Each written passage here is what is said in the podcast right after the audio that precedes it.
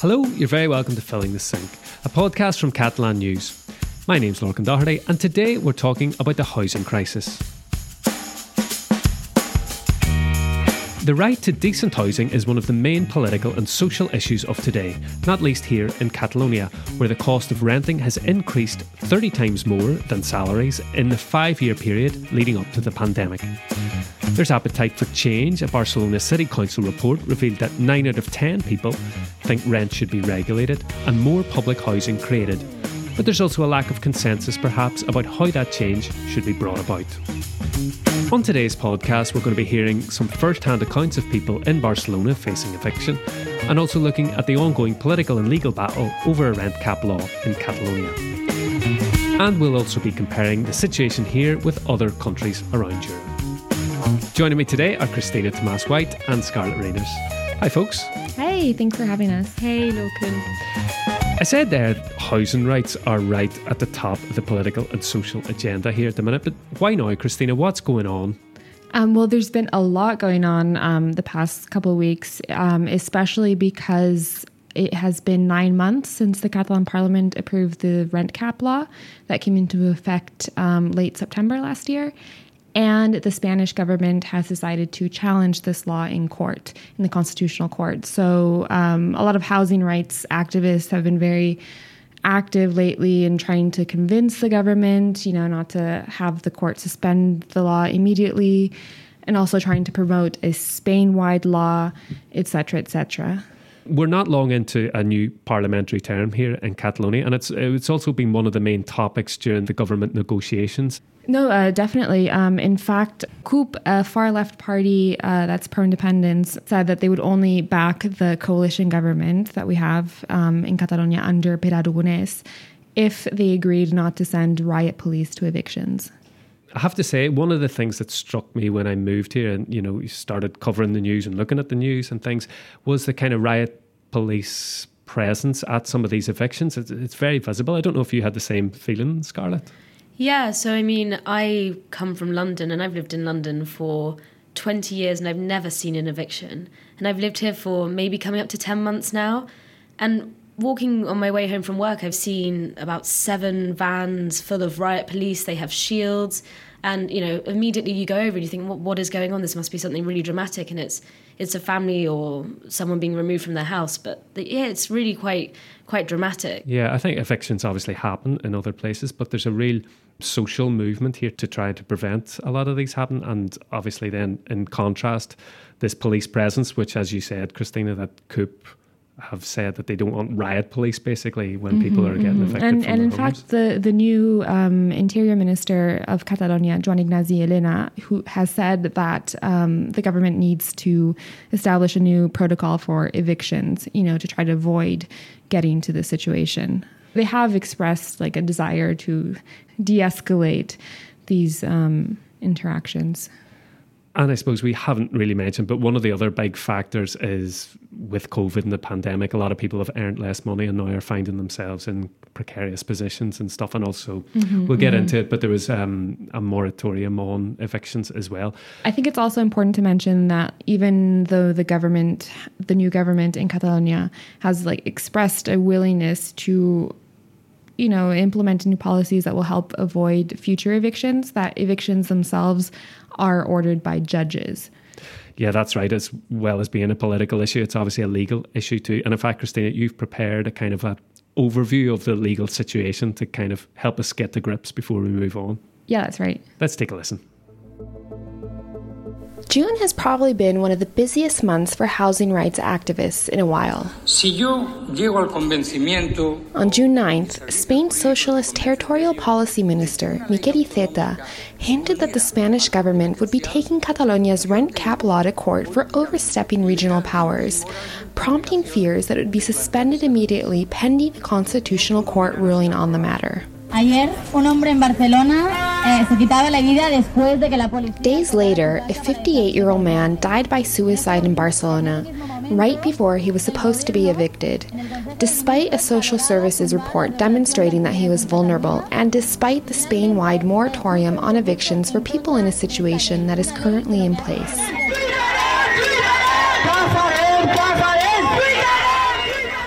Both Iceta's comments and this tragic event set off a flurry of activity in Barcelona, Madrid, and elsewhere, beyond the usual anti eviction protests, with housing groups desperately trying to persuade Pedro Sanchez's cabinet not to peel the rent cap law.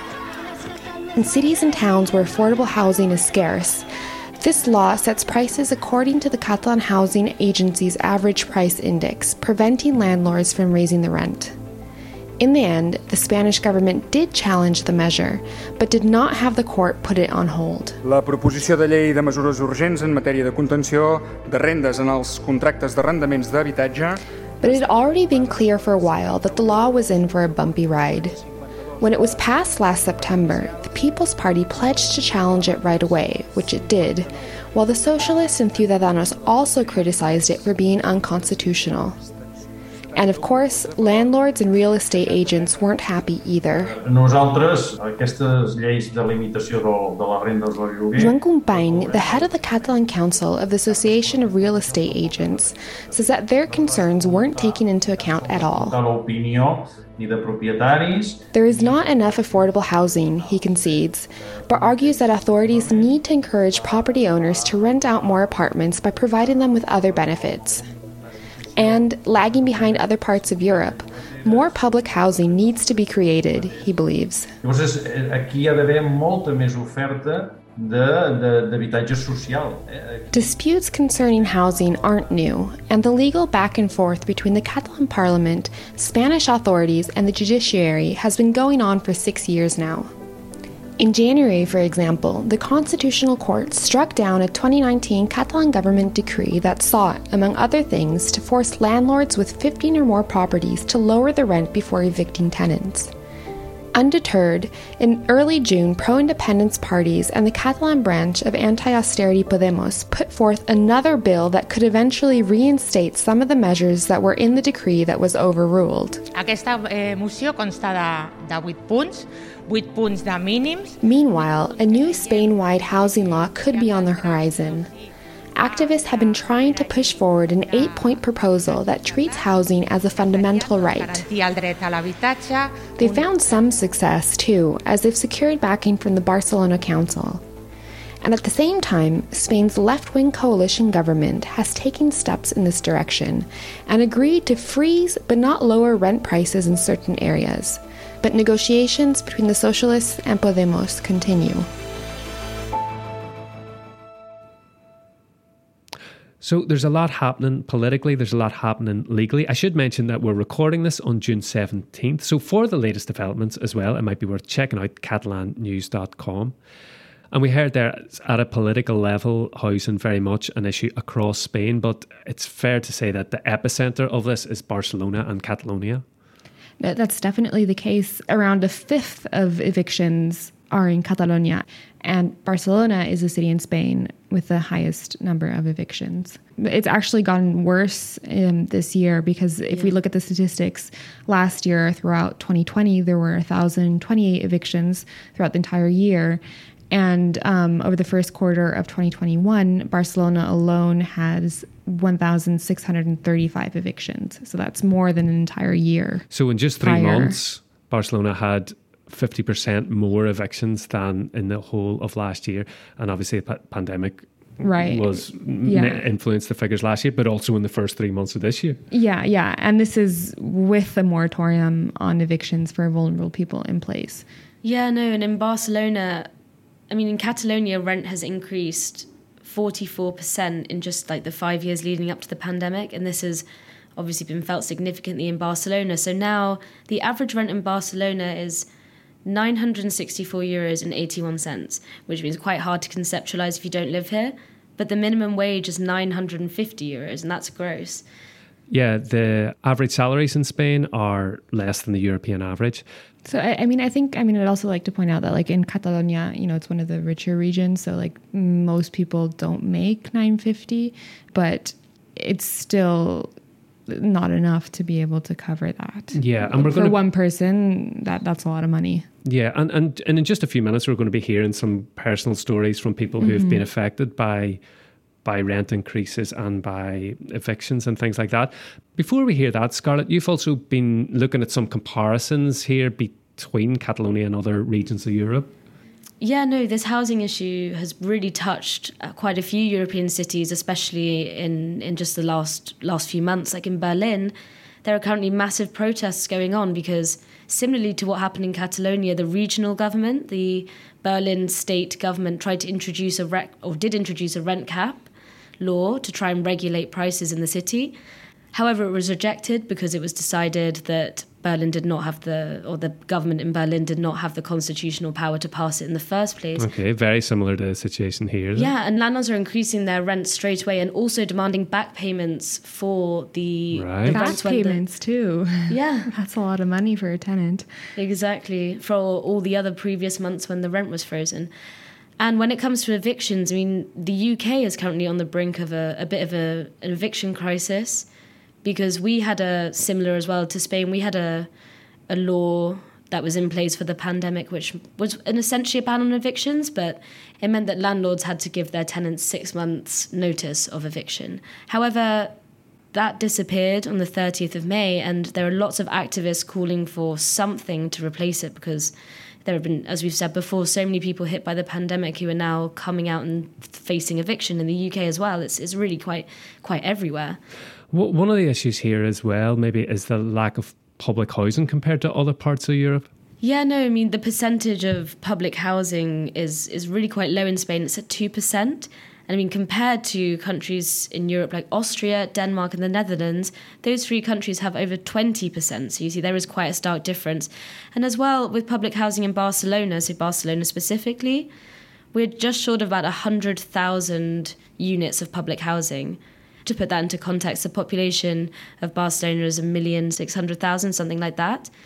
However, compared with Vienna, which has a much more positive public housing situation, there are over 420,000 units for a population which is basically the same, about 1 million and 900,000.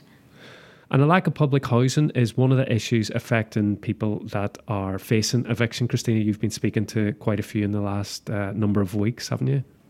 Uh, no, yeah, that was definitely brought up a lot with the the people that are affected by um, eviction notices that I spoke to, as well as activists. You know, they mentioned that there's not enough public housing here, um, but I also got the sense that they think that social services just doesn't have the resources to address the problems that they're facing.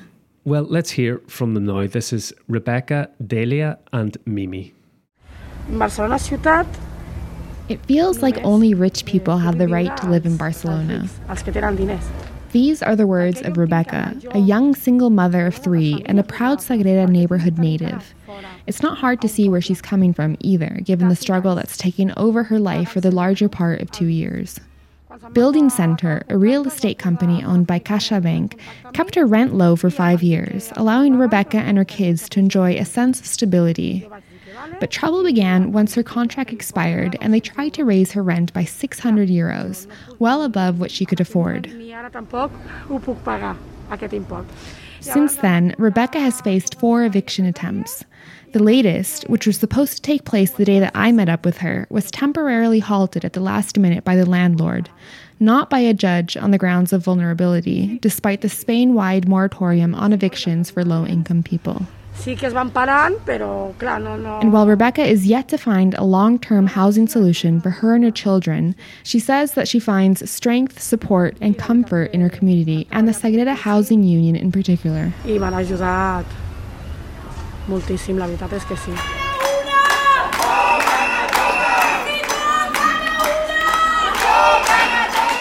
The Catalan capital, Spain's eviction capital, is home to a very vocal network of grassroots groups.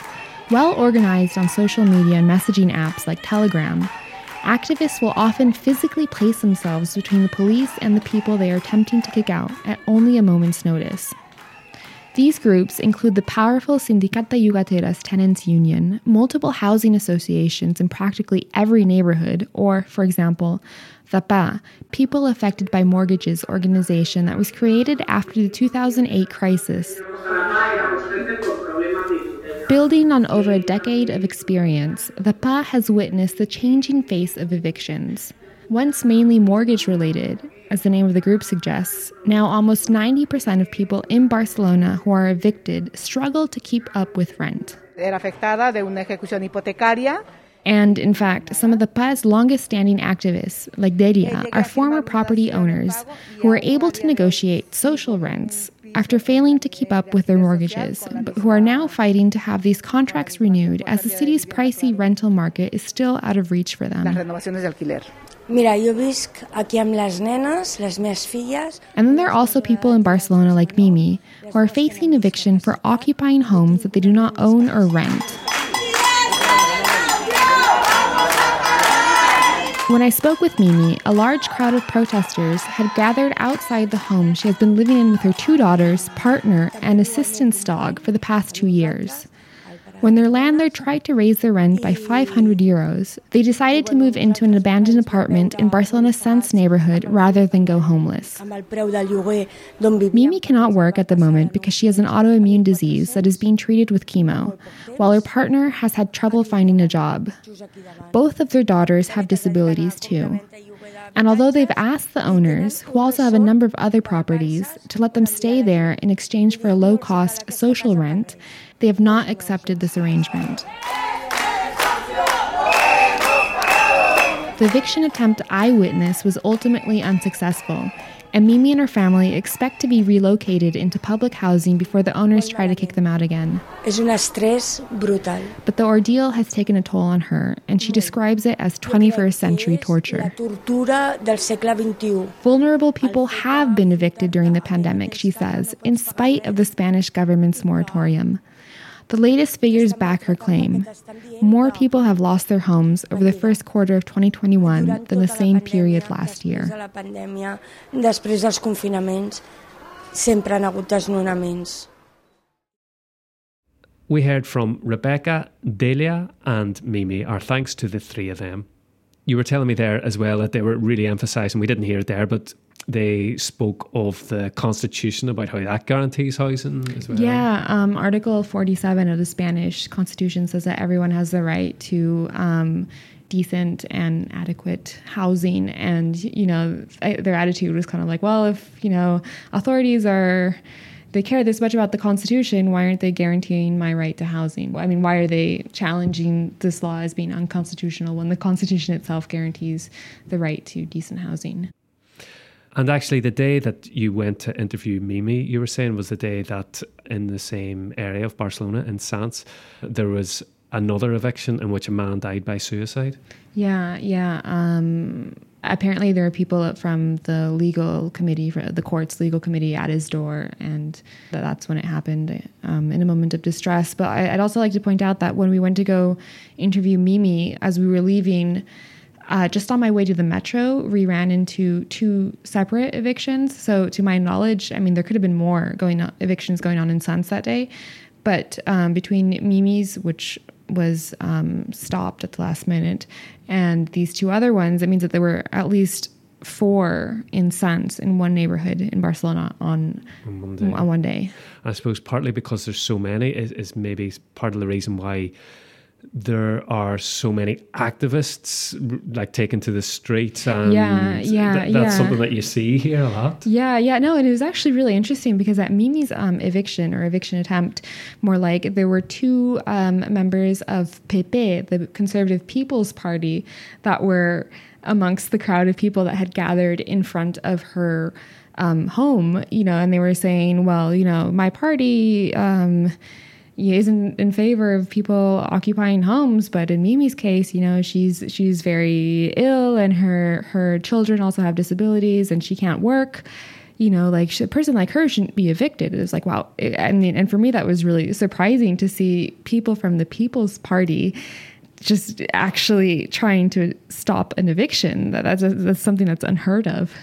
And uh, like the history of some of these social organisations as well, a lot of them came about due to the financial crisis of 2008. Mm-hmm, um, mm-hmm. So the the PAH, the the people affected by mortgages, um, was founded in 2009, I think. So like a, a year after the crisis began.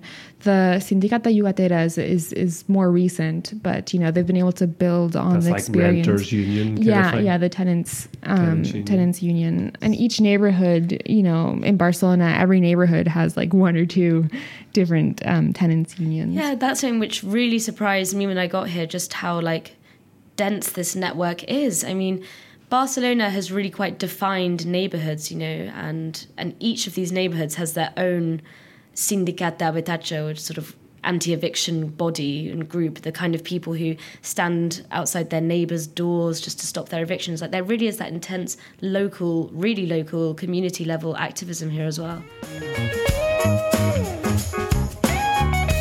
Time now for our Catalan phrase. What is it this week, Christina? Well, um, if we keep in mind that people in Catalonia tend to spend, well, in 2019, they spent 56% of their salaries on rent, we thought that it would be appropriate to say llançar la casa per la finestra, which, Which- means to spend a lot of money on something. Spend a lot of money. Llançar la casa per la finestra. Is that right? Yes, to, to throw your house out the window, literally. And that's all we've got time for today. Thanks very much, Christina and Scarlett, for joining me. Thanks for having us. Yeah, thanks for having us. Do get in touch with us if you'd like. It's always good to hear from our listeners. The email is catalannews at acn.cat. Thanks for tuning in. New episodes of Filling the Sink are available every Saturday. Until the next one, from me, Lorcan Doherty, and all of us here at Catalan News, bye for now. Adeu.